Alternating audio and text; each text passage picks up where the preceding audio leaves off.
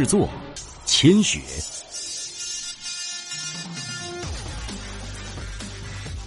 第一章：末世重生。楚州大学宿舍内，哎，疯子，别你妈睡了，你还考试呢。躺在床铺上的楚风猛然之间张开双眼，疯狂、阴冷、嗜血。这你妈！还有人敢大声说话？这不是找死吗？不怕引来变异兽吗？自大灾变之后，多少人被这丧尸啃食，多少人沦为变异兽的食物。曾经高高在上的人类，只能躲在下水道里，如老鼠一样苟延残喘。这都多久了？还没吸取教训吗？但下一秒，楚风的目光呆滞。窗外天空湛蓝，空气清新，没有成群结队的丧尸，没有残垣断壁的高楼，更没有尸体苍蝇的腐臭味儿，完全不是末世景象。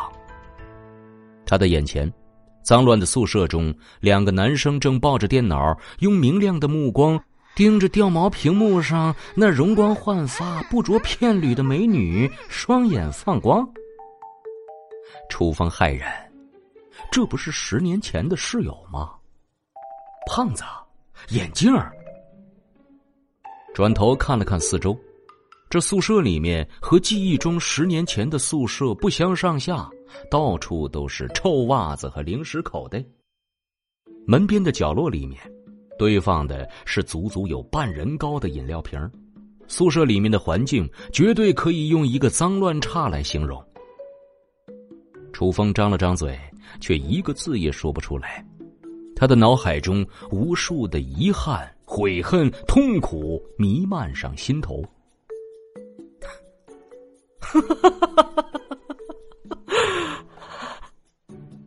他状若疯癫，内心无数声音响起。真没想到，我居然重生了！是老天听到了我灵魂的悲鸣，给了我扭转一切。弥补所有遗憾、悔恨的机会吗？上一世，末世来临，他心性不成熟，真诚善良，吃了无数的亏。第一次逃亡时，被同学推向石穴文，虽然最后侥幸活了下来，却元气大伤，导致后面他的实力进展远远低于其他人。因为他的倔强，得罪幸存者中霸王级别的存在。导致待他如亲人一般的猎鹰小队被统统报复，待他如大哥般的队长被扒皮抽筋，扔入变异兽中，生生被啃食。我好后悔，后悔不该不听父亲的话，一意孤行，自不量力去独自猎杀异兽，最后陷入绝境。父亲拼死救我，最后亲眼看着他死在我面前。我更后悔，不该被仇恨蒙蔽了双眼，疯狂修炼，最后走火入魔，成为了一个废人。大哥为了换取修复液救我，自愿被砍下四肢，装上机械，改造成生化机械兽。楚风目中含泪，心头在滴血。一直爱慕他的红颜知己，也因为受他牵连，香消玉殒。那些曾经的好友亲戚也大都凄惨无比。曾经有过成为超级进化战士的机会，因为我元气大伤而生生错过。曾经有过觉醒天赋，成为异能者的机会，也因为人情而拱手让人。最后，剩下的是被污蔑为反人类的邪恶魔头，成为天下公敌。不但被虫族、尸族，还有众多种族追杀，更被人类所不容。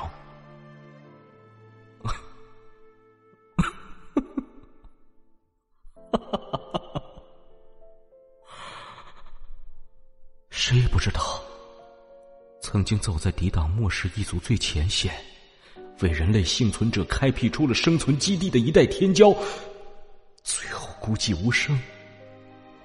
死在一个潮湿的无名山洞里。而现在，他重生了，回到了一切开始之前。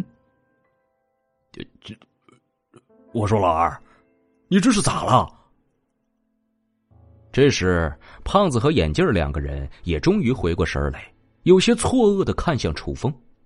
这小子脸上这副表情，怎么就像是睡懵了？楚风深吸了一口气，将一切的激动压下。他眨了眨眼睛，再次确认现在的时间：二零二零年十一月三十日。没错，他完全可以确定，这就是十年前末世还未爆发的时候，中午十二点半。也就是说，距离末世爆发仅仅剩下不足一天时间。楚风心中一惊，很快镇定下来。够了。这一天时间，足够我准备很多东西。想到这里，楚风看向旁边的胖子和眼镜，是前世自己的两个舍友。末世爆发之后，胖子还好，活到了末世爆发第三年。这眼镜在末世开始的十年中，一直都没有听到有关眼镜的消息。有可能这个家伙，在末世爆发之后不久。就已经死亡。想到这里，楚风目光中金芒闪动。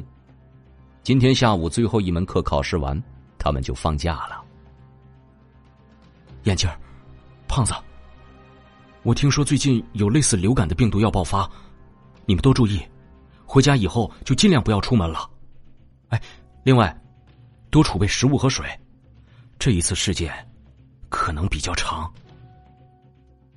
楚风看了看两人，他们的行李都已经打包好了，看样子是准备下午一考完就回家。十年前的景象再一次浮现在眼前。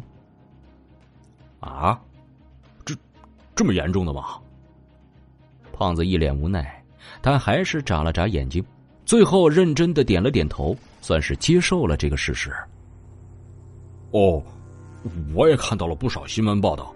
最近世界上出现了不少的怪事有的山脉无缘无故裂开了，有的地方一夜之间树木长高了十几米。现在的怪事真是越来越多啊！可不是嘛？眼镜也鄙视起来。现在的人造谣真是越来越没水平了。还有一个更离谱的，说是什么撒哈拉沙漠里。出现了一个直径十里的泉眼，里面不断涌出水。按照科学家的估算，要不了几年时间，撒哈拉沙漠就能变成海洋了。哎，咱们国内似乎也有很多怪事，但都被压着。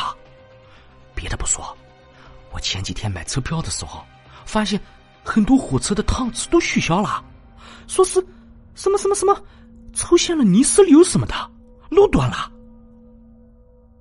听着两人说着网上的一些新闻，楚风叹息了一声。上一世时，一些怪事的消息早就在网上传开了，预示着末世的到来。可惜他当时根本就没有注意过，根本就不信。如果他早做准备的话，也不会落得后来那样的下场了。哎呀，算了，这么不太平，还是呃老老实实宅在家玩游戏好了。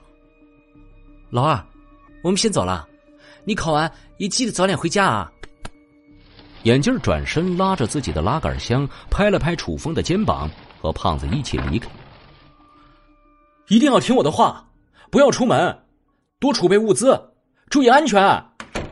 看着他们的背影，楚风心中五味杂陈，再次交代了一句：这两个家伙，一个家在南都，一个家在上京。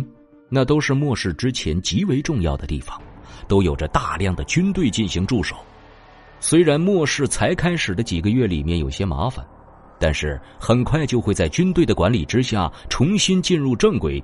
加上自己的忠告之后，这两个人多半没什么问题。想到这里，楚风放下心来。除了他俩，还有狗蛋儿，他们三个和狗蛋儿那个家伙是好兄弟。大学三年一直都肝胆相照。狗蛋儿那个家伙和他不是一个专业的，昨天就已经考完试回家了，家里是农村的，而且那家伙壮实，短时间之内就算是遇上了丧尸大爆发，估计也不会有什么问题。想到这里，楚风微微摇头。楚风正在思索随后应该做些什么，但电话响起，他看都不看一眼来电显示，直接选择挂断。眼下这个时候，再重要的事情都不能够打扰到我。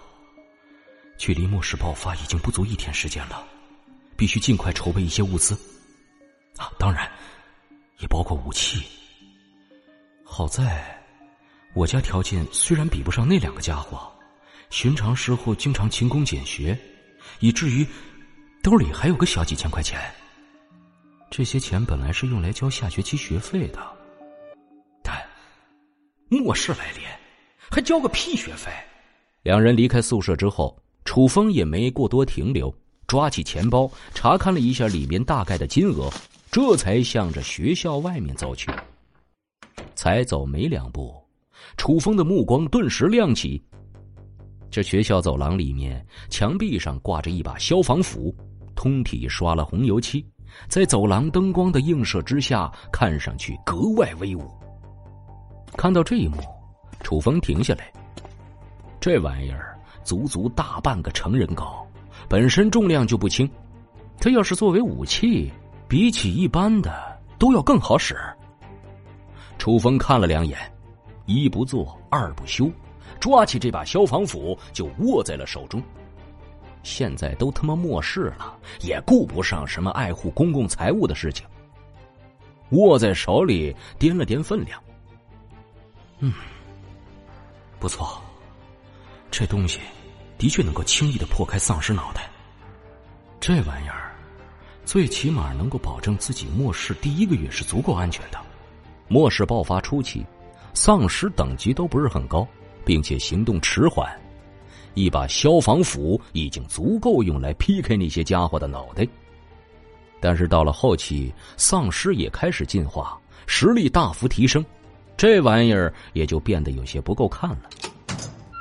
楚风将消防斧从墙上取下来，左右看了看，并没有什么人注意到自己的行为，这才将外套给脱了下来，把消防斧包起来，快步向着外面走去。楚风。你不考试了吗？才走出去没两步，身后有些清冷的声音传来，楚风却挑起眉梢，头也不回的离开。你给我站住！我是专业课的学习委员，还管不了你吗？那声音再次传来，一道修长的身影拦在了楚风面前。本集播讲完毕，欢迎继续收听。感谢您的收听，去应用商店下载 Patreon 运用程序，在首页搜索海量有声书，或点击下方链接听更多小说等内容。